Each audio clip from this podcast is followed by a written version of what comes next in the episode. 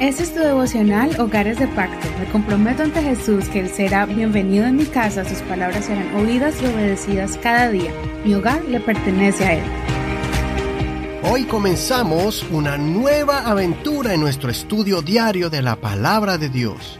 Y digo que es una aventura porque sentimos alegría y gozo cuando leemos la palabra de Dios y la comenzamos a entender, descubriendo esos tesoros escondidos que el Espíritu Santo revela a aquellos que disponen su mente y su corazón para aprender. Espero que con la serie especial de 40 días de la palabra, el fuego del Espíritu Santo haya encendido tu corazón la pasión por ser un fiel estudiante de la palabra de Dios. Hoy vamos a comenzar con el libro de Génesis y veremos el primer capítulo hoy. Ya tuvimos la bendición de estudiar todo el Nuevo Testamento desde Mateo hasta Apocalipsis y también estudiamos todo el libro de los Salmos. Recuerde que vamos a leer una porción de todo ese capítulo, pero le corresponde a usted leer todo el capítulo completo cuando tenga ese momento de devocional. Puede hacerlo antes de escuchar este devocional o después. También le invitamos para que se prepare porque vamos a practicar lo que aprendimos en, los 40 días y después de estudiar la reflexión del día de hoy, vamos a poner en ejercicio los métodos, uno de los que, de los varios que vimos para aplicarlo en el devocional de hoy. Génesis significa en latín y griego origen o principio. En la Biblia hebrea, la Torá se llama Bereshit, que significa en el principio. Clara referencia de las primeras palabras de este emocionante libro. Es por eso que se encuentra como el primer libro de la Biblia, y además es el que comienza describiendo cómo Dios formó el universo, los planetas, esta tierra donde habitamos, y por último, creando su obra maestra, su mayor creación, que es el ser humano. Dios es un Dios de oportunidades. Él es un Dios que ilumina el camino cuando no sabemos a dónde ir o qué hacer cuando nuestro hogar se encuentra en caos o cuando estamos pasando una temporada de neblina densa y oscura. Es por eso que el salmista entendió esto y lo escribió en el Salmo 23 donde dice, aunque ande en valles de sombra y de muerte, no temeré mal alguno, porque tú, Señor, estarás conmigo. Por eso el Señor se especializa y se deleita en crear nuevas criaturas, formando nuevas vidas y restaurando hogares. ¿Y qué mejor forma para aprender esta perspectiva del poder de Dios que leyendo el primer capítulo de Génesis? Así que comencemos, leamos Génesis capítulo 1 y vamos a leer los primeros cinco versos, del 1 al 5. En el principio creó Dios los cielos y la tierra, y la tierra estaba sin orden y vacía. Había tinieblas sobre la faz del océano, y el Espíritu de Dios se movía sobre la faz de las aguas. Entonces dijo Dios, sea la luz, y fue la luz. Dios vio que la luz era buena, y separó Dios la luz de las tinieblas. Dios llamó a la luz día, y a las tinieblas llamó noche. Y fue la tarde y fue la mañana del primer día. Hemos leído de la versión Reina Valera actualizada 2015.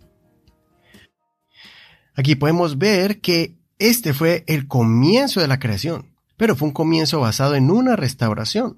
Al principio Dios creó los cielos y la tierra, como dice el verso 1. Pero en el verso 2 leemos que Dios creó y formó sobre algo que estaba en desorden y vacío.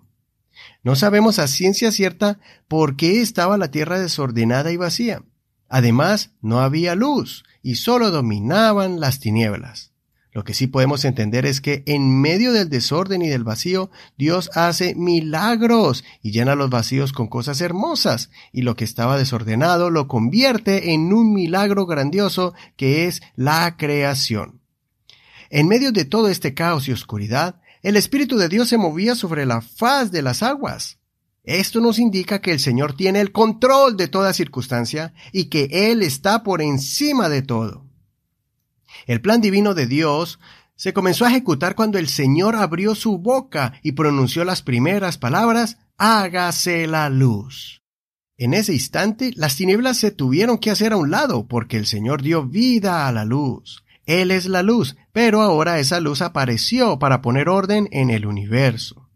El escritor de Génesis fue inspirado por Dios para que escribiera esta frase, hágase la luz, para mostrarnos que Él es un Dios que puede divinamente crear algo supremo y hermoso en donde existe caos total, oscuridad y pérdida. Es más, tenemos el gran privilegio de haber sido llamados y escogidos por Jesucristo, pues la Biblia dice que por medio de Jesucristo se crearon todas las cosas y todo fue formado por Él y para Él. No importa la situación en que nos encontremos, el Señor con su presencia ilumina nuestras vidas. Es por eso que debemos estar llenos del Espíritu Santo y mantener ese fuego encendido. Además, la palabra de Dios es como una antorcha que podemos usar cuando nos embarguen las tinieblas. Deja que el Señor tome los vacíos de tu vida y el desorden que hay en tu hogar para que el Señor forme algo hermoso, precioso y bueno. Permite que el Señor forme luz en tu propio mundo, que es tu familia, y que alumbre las cosas que debemos cambiar y ser modificadas para poder corregir lo que debemos cambiar y así Dios perfeccione nuestras vidas.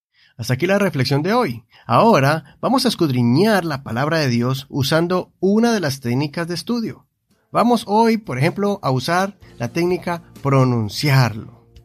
Basado en la lectura de hoy, pronuncia cada palabra de los versos 3 y 4, buscando diferentes sinónimos de cada palabra para que expandas tu conocimiento y profundices más la palabra de Dios en tu mente y corazón. Entonces repite Génesis 1, versos 3 y 4. Entonces Dios dijo, sea la luz y fue la luz. Dios vio que la luz era buena y separó Dios la luz de las tinieblas. Coge cada palabra ahora y busca diferentes sinónimos y significados y escríbelos en tu cuaderno. Hasta aquí el devocional del día de hoy. Que el Señor te bendiga en este hermoso día y mañana seguimos con el capítulo 2 de Génesis. Muchas gracias por compartir este devocional.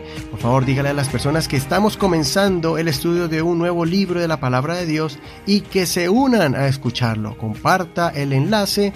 Puedes enviarle el audio por medio de WhatsApp. También puedes enviarles el, el enlace, el link de este podcast. Ya sabes que estamos en Google Podcast, Apple Podcasts Spotify y diferentes plataformas más. Además tenemos la página de Facebook, puedes visitarnos en Hogares de Pacto Devocional y ahí vas a ver las notas de este programa y también está el enlace para que hagas clic directamente al podcast en la internet y lo escuches en tu computador o en tu celular.